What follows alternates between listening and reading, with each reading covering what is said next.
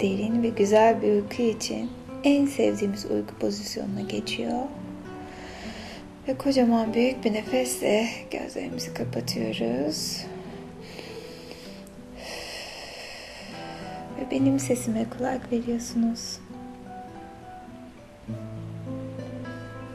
Çok ihtişamlı ve çok güzel bir kraliyette kendini tek başına hisseden küçük ama küçük bir prenses varmış. Ve bu prensesin odası oyuncaklarla dolu. Sallanan atlar, kuklalar ve ta Hindistan'dan getirilmiş el yapımı bebekler. Ama o yalnızca merhum annesinin verdiği altın topla oynarmış. Annesinin ölümünden sonra prensesi hiçbir şey avutamıyordu. Onu biraz teselli eden tek şey bu toptu. Onun yanında taşıdığı sürece kendini güvende hissediyor. Annesinin varlığını yanında hissedebiliyordu. Yıllar geçti ve prenses genç güzel bir kadın oldu. Ve artık odasında oyuncak kalmamıştı. Peki ya altın top? O hep elindeydi. Saray hokkabazlarından numaralar öğrenen prenses, topu neşeyle başında ve kollarında dengelemek konusunda oldukça yetenekliydi. Sırf mahareti de değil, aynı zamanda oldukça macera perestti de. Her gün saraydan biraz daha uzaklarda dolaşır, hep bir şeyler arardı. Herhangi bir şey onu yola düşürürdü. Mutfakta duyduğu bir şey, avcılardan duyduğu bir yer, hatta rüyasında gördüğü bir çiçek. Bizim hikayemiz bugünlerden birinde başlıyor. Prenses, birilerinden duyduğu güzel bir göleti bulmaya karar vermişti. Bunun için ormanın içinde birkaç saat dolaşması gerekmişti. Ama sonunda göleti bulmuştu. Bir kayaya oturarak temiz suya hayranlıkla bakıp dibindeki bitkileri ve yosunu seyretti. Aynanın öbür tarafı bambaşka bir dünyaya görünüyordu. Kendini hayranlıkla suda seyredip topuyla oynuyordu ki topu birdenbire suya düştü. Bitkilerin arasında yuvarlanıp göletin derinliklerinde gözden kayboldu. Prenses önce şoktan donup kaldı ve sonra ağlamaya başladı. O anda sudan bir kafa çıkıp hadi şimdi bana prenses ağlama ne istediğini biliyorum ve onu senin için alabilirim dedi. Prenses aşağıya baktı ve dünyanın en çirkin kurbağasını gördü. Kocamandı. Koyu yeşil, sümüksü bir salgıyla ve kabarık büyük benleriyle kaplıydı. Kocaman ağzından da salya akıtıyordu. Prenses onu görünce gayri ihtiyari kesik bir çığlık attı. Ama kendini çabucak toparlayıp nazikçe cevap verdi. Yapar mısın? Çok zarif bir davranış olur. Altın topun benim için paha biçilemez. Kurbanın gözünde bir ışıltı belirdi. Peki, madem paha biçilemezmiş, eminim onu yakalamam karşılığında bana küçük bir şey vermenin senin için bir mahsuru olmaz. Prenses biraz şaşırdı. Kurbanın bir şey istemesini beklemiyordu. Ama seve seve kabul etti. Tabii, ne istiyorsan söyle. Ne istersen veririm sana. Kurbanın kocaman, aç bakan gözlerini fark etmeyip devam etti. İşte eğer istersen yüzüğümü alabilirsin. Çok değerlidir. Kurbağa ona küçümseyerek baktı. Ben bir kurbağayım. bir yüzükle ne işim olur? Ah tamam o zaman. Kolyem ya da bilekliğim. İşte yeter ki senin olsun. Yok bunların hiçbiri olmaz. Benim istediğim çok daha değerli ve sana hiçbir şeye mal olmayacak bir şey canım. Ben yalnızca ikimizin arkadaş olmasını istiyorum. Prenses rahatlayarak güldü. Ah sevgili kurbağa, istediğin bu muydu? Tabii senin arkadaşın olurum. Buraya gelip seni sık sık ziyaret ederim, sözüm söz. kurbağa. Aslında aklımdaki tam da bu değildi. Ben senin özel arkadaşın olmak istiyorum. Beni her yere götürmeni istiyorum. Senin altın tabağından yememe, kristal bardağından içmeme, yatağında uyumama izin vermeni, bütün vaktini benimle, sadece benimle geçirmeni istiyorum. Arkadaş derken bunu kastediyorum. Prenses cevap veremeyecek kadar şaşırmıştı. Bu kulağa biraz aşırı geliyordu. Kurbağa bir cevap beklemeden ah neyse zaten söz verdim bile ne istersen dedi. Ben de bunu istiyorum. Bu durumda izin ver de şu topunu alayım diyerek göletin içine daldı. Ve dakikalar içinde ağzında altın topla tekrar belirdi. Prenses onu kaptığı gibi eve dönmek üzere atına atladı. Hey diye bağırdı kurbağa. Beni bekle. Ama prenses onu duymamıştı bile. O gece prenses rahatsız edici kurbağa detayını dikkatlice es geçip her şeyle güzel gületi anlatarak sarayda babasıyla akşam yemeğinin keyfini sürüyordu. Geriye baktığında o bölümün bir hayal olmadığından bile emin değildi zaten. Kapının sesli bir şekilde çalındığını duyunca içgüdüsü ona gidip kapıya kendisinin bakmasını söyledi. Kapıyı açtığında karşısına kurbağa çıktı. Nefes nefese soluğu kesilmiş bir haldeydi. Prensese öfkeyle bakarak Prenses bana söz verdiğin halde nasıl çekip gittin? Artık bırak da içeri gireyim dedi. Prenses iğrenç gulet ucubesinin yüzüne kapıya çarparak solana geri döndü. O kimdi diye sordu babası. Hmm, sadece rüzgar diye cevap verdi prenses. Tam oturmuştu ki yine kapının çaldığını duydu. Bir kez daha kapıya gitti ve kurbağa büyük ağzını açamadan onu uzağa iterek git başımdan dedi. Sen bir kurbağasın. Benim özel arkadaşım olamazsın. Ben bunu asla olur demedim. Beni dinle. Bana topumu geri getirdin. Çünkü makul herhangi bir varlık bunu yapardı. Bunun için minnettarım. Şimdi göletine dön. Bu da hikayenin sonu. Kurbağa yalnızca bu benim hikayemin sonu değil diyebilecek kadar vakit bulabilmişti. Prenses kapıyı çarpıp biraz öfkelenmiş olarak masaya oturdu. Babası yine kimin geldiğini sordu. Prenses yemeğine dönerken ah yok bir şey baba diye cevap verdi. Kapının bir kez daha çalındığını duyunca bu defa kral kalkıp kapıya gitti ve bir kurbağa eşliğinde geri geldi.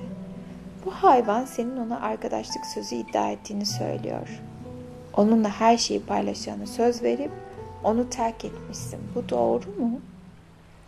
Prenses babasına yalan söylemek istemiyordu. Bu yüzden ona bütün hikayeyi anlattı. Kral, sen bir prensessin dedi. Dolayısıyla senin sözün kutsaldır. Eğer söz verdiysen ona itibar etmelisin. O dakika kurbağa, bataklık suratından beliren kocaman cıvık bir gülümsemesiyle masanın üzerine zıplayıp sordu. Çok açım. Yemekte ne var hayatım?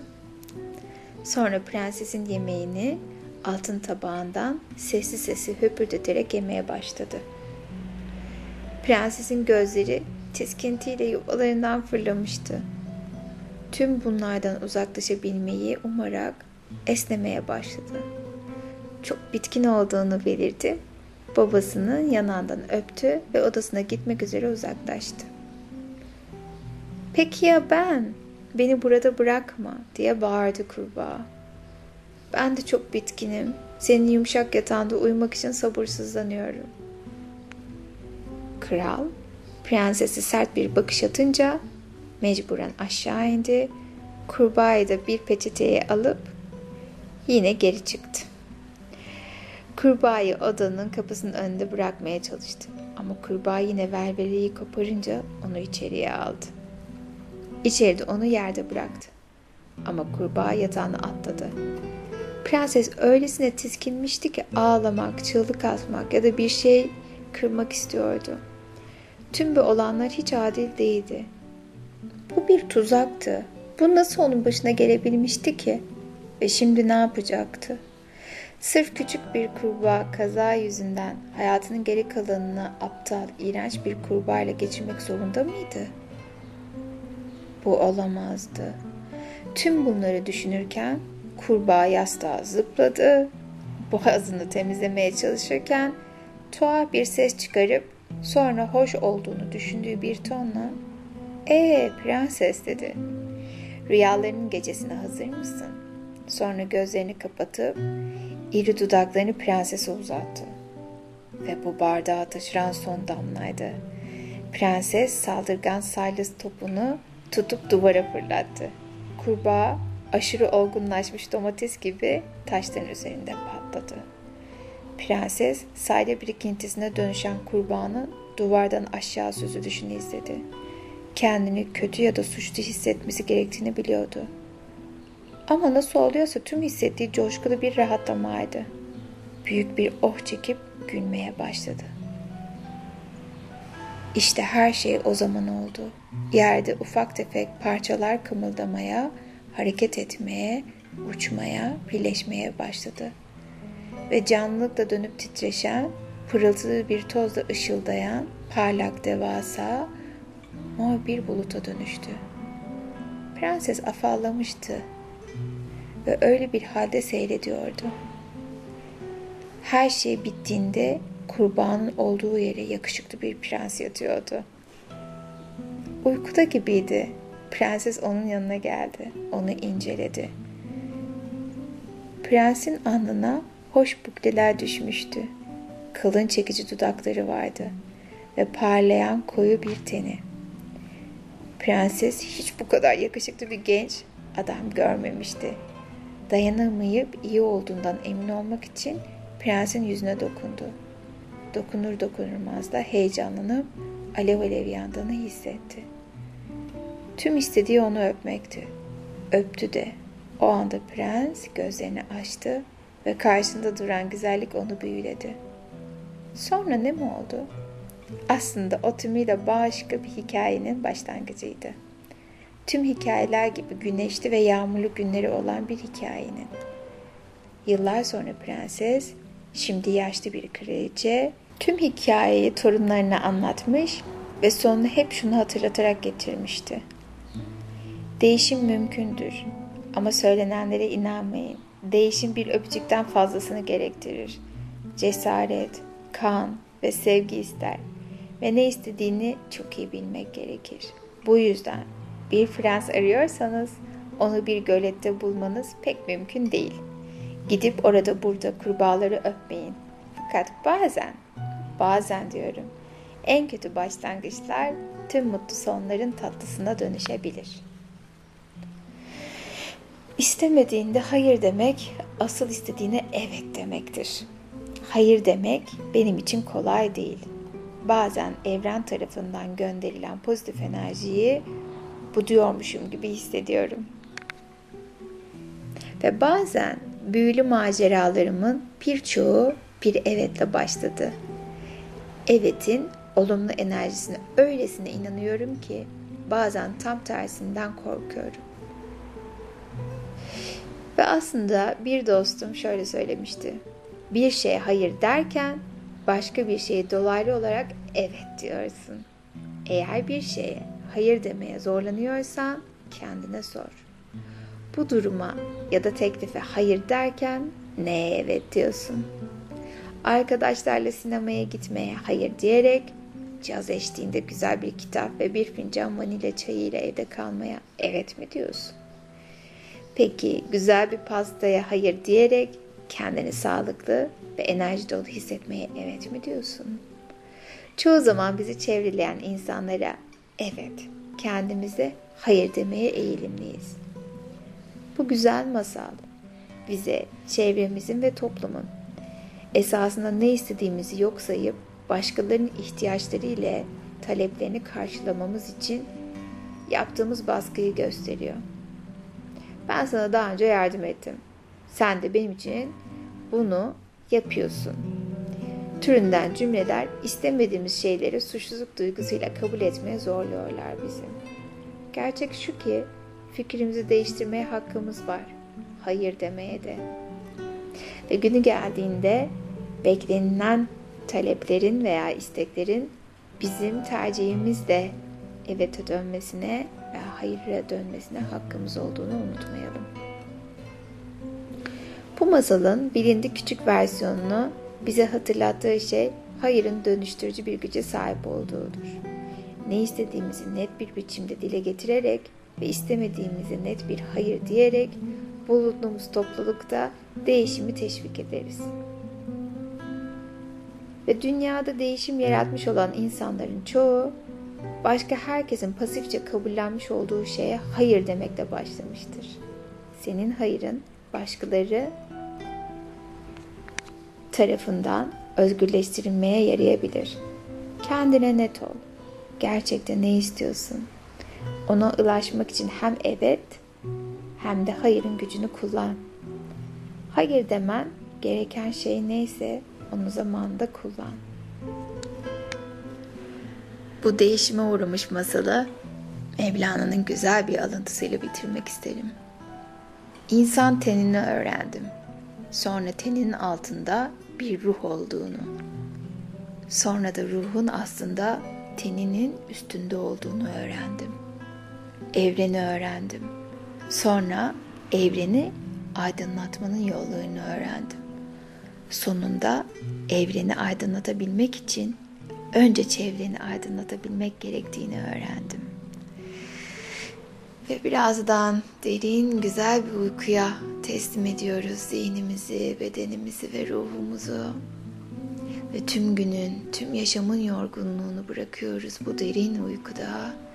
Ve sabahleyin uyandığımızda umutla, neşeyle ve keyifle başlıyoruz güne.